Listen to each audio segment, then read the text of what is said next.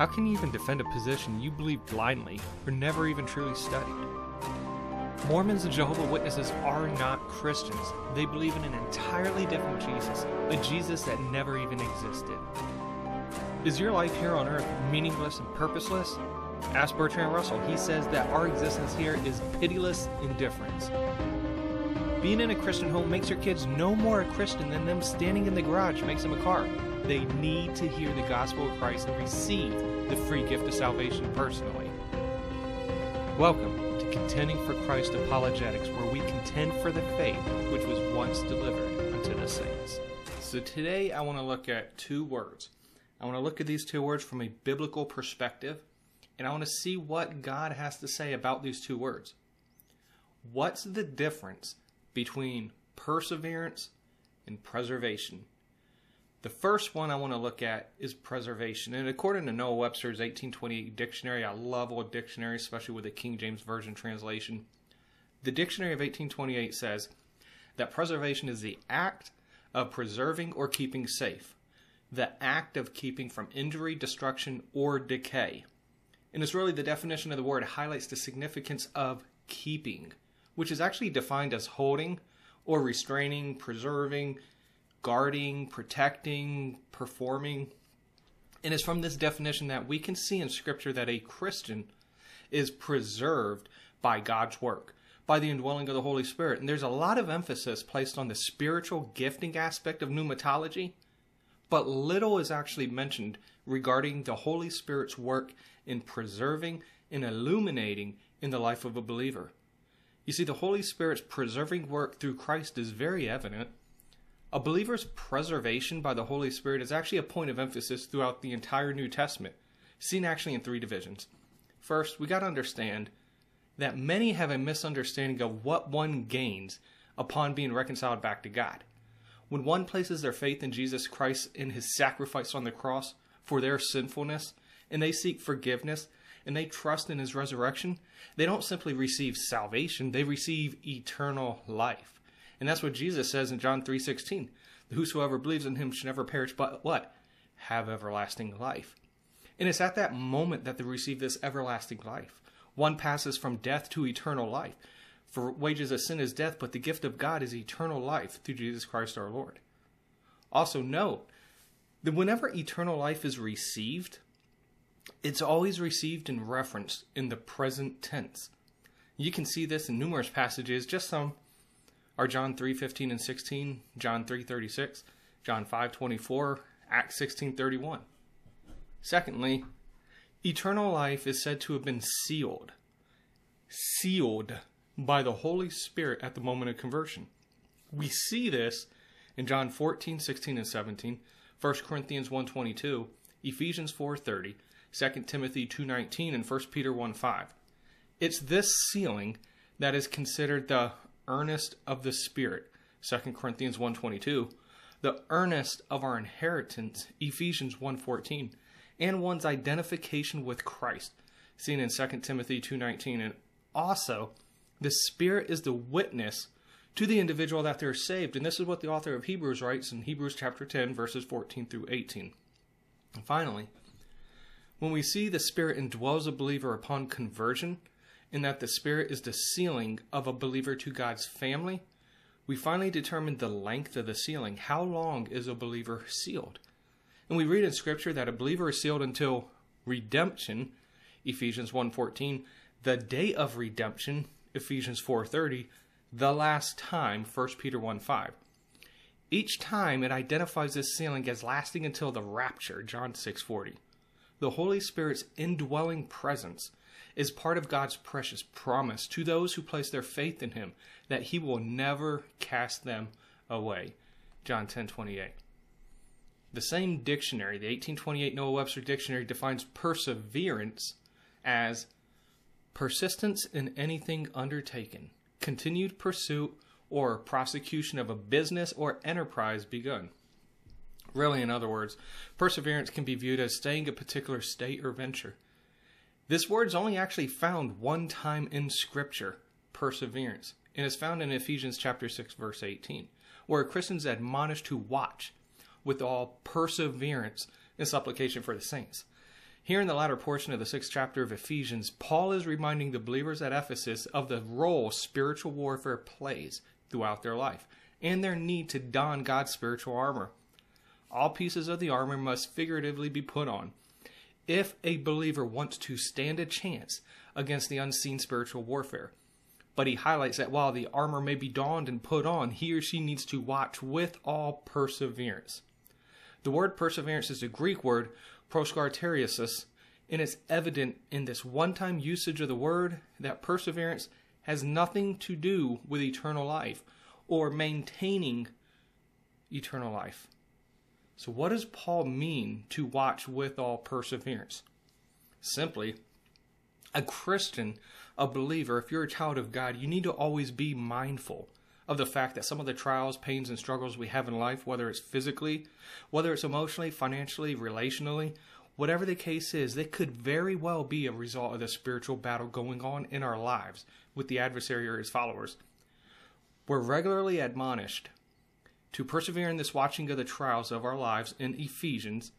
And the single use of this word has nothing to do with soteriology, but rather with Satanology or demonology in the role in affecting a believer's life.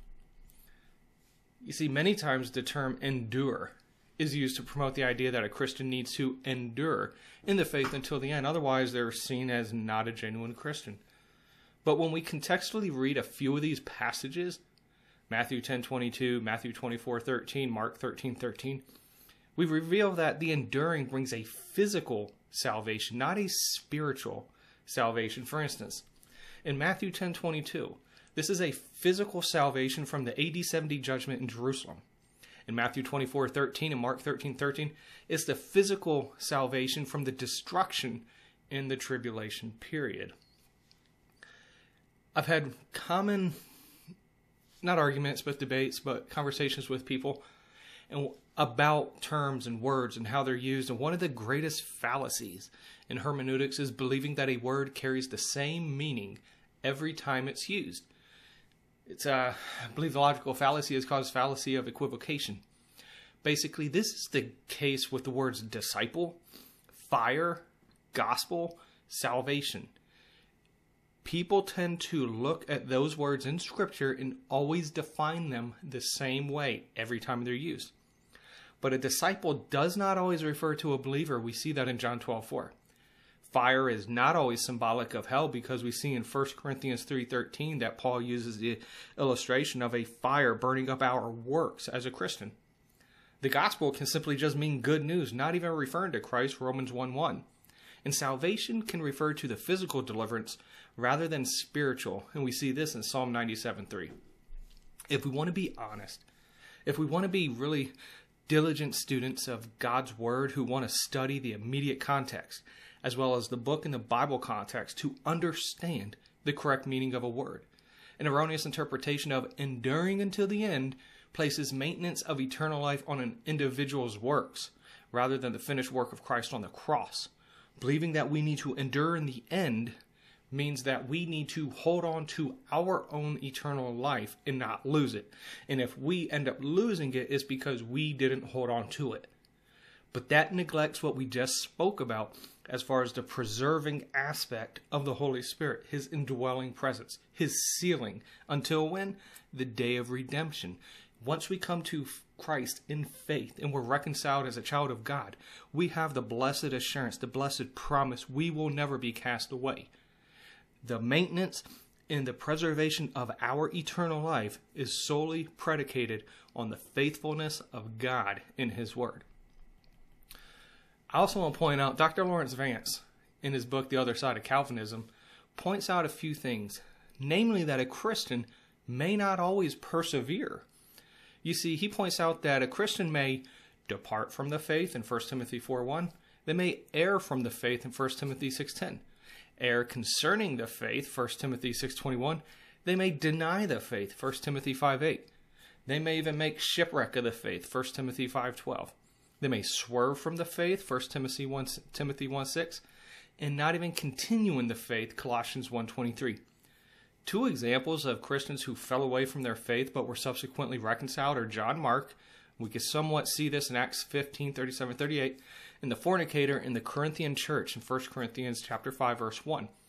These two examples reveal the fact that perseverance is an ongoing battle that all of us Christians face. Unfortunately, there's a lot that's been made regarding an individual's role, a believer's role, not only in persevering in the faith, but also being preserved in the faith. And that's really sad and it's unfortunate because it removes the assurance of eternal life that God promises us and blesses us with. And He places the assurance of eternal life into the hands of the believer to maintain a means for individual boasting, actually.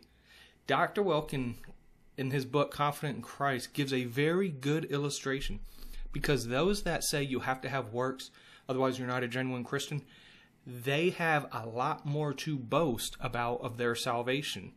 Whereas somebody that does not look at that, and we realize that the only way we can keep eternal life is through the promise of God, the faithfulness of God, the preserving and the indwelling of the Holy Spirit. Listen to this. Let's say Phil and Bob are both believers. Phil perseveres and goes to heaven. Bill doesn't and he goes to hell. Whether we say that Bill lost his salvation or that he proved to be a false professor, he doesn't make it because he didn't persevere. This would, however, give Phil a ground for boasting. He could legitimately say that he got into heaven because he persevered in good works. You see how claiming lordship salvation, claiming that you have to persevere and endure to the end, places the boasting, places the maintenance of eternal life on the individual rather than God. And it's by grace we are saved through what? Not works, through faith, not of works. And so we have to realize as a Christian, we can do nothing to gain salvation. We cannot do nothing to lose salvation. We can't even do anything to maintain salvation. That is why it's a gift. That is why it's grace. That is why it's love of God. It's very important to remember that preservation has to do with God's work towards man, and perseverance has to do with man's work toward God. Unknowingly, those, like I said, who promote a perseverance as a requirement for salvation, they're actually no different than those that teach works are needed to gain salvation whether you teach you have to work to gain salvation or whether you teach you have to work to keep salvation. It's the same metaphorical horse. The only difference is the location of the cart. Thanks for listening. We pray this ministry glorifies God and edifies you, the listener. For more great content, including videos, blogs, newsletters, and a free ebook, check out our website at c4capologetics.weebly.com. You can also email us at c4capologetics at gmail.com with questions or ideas for future episodes. We truly appreciate you. Please like, share, and comment on this episode, and don't forget to subscribe for future episode notifications. Thanks for checking in, and remember to be bold and keep contending for Christ.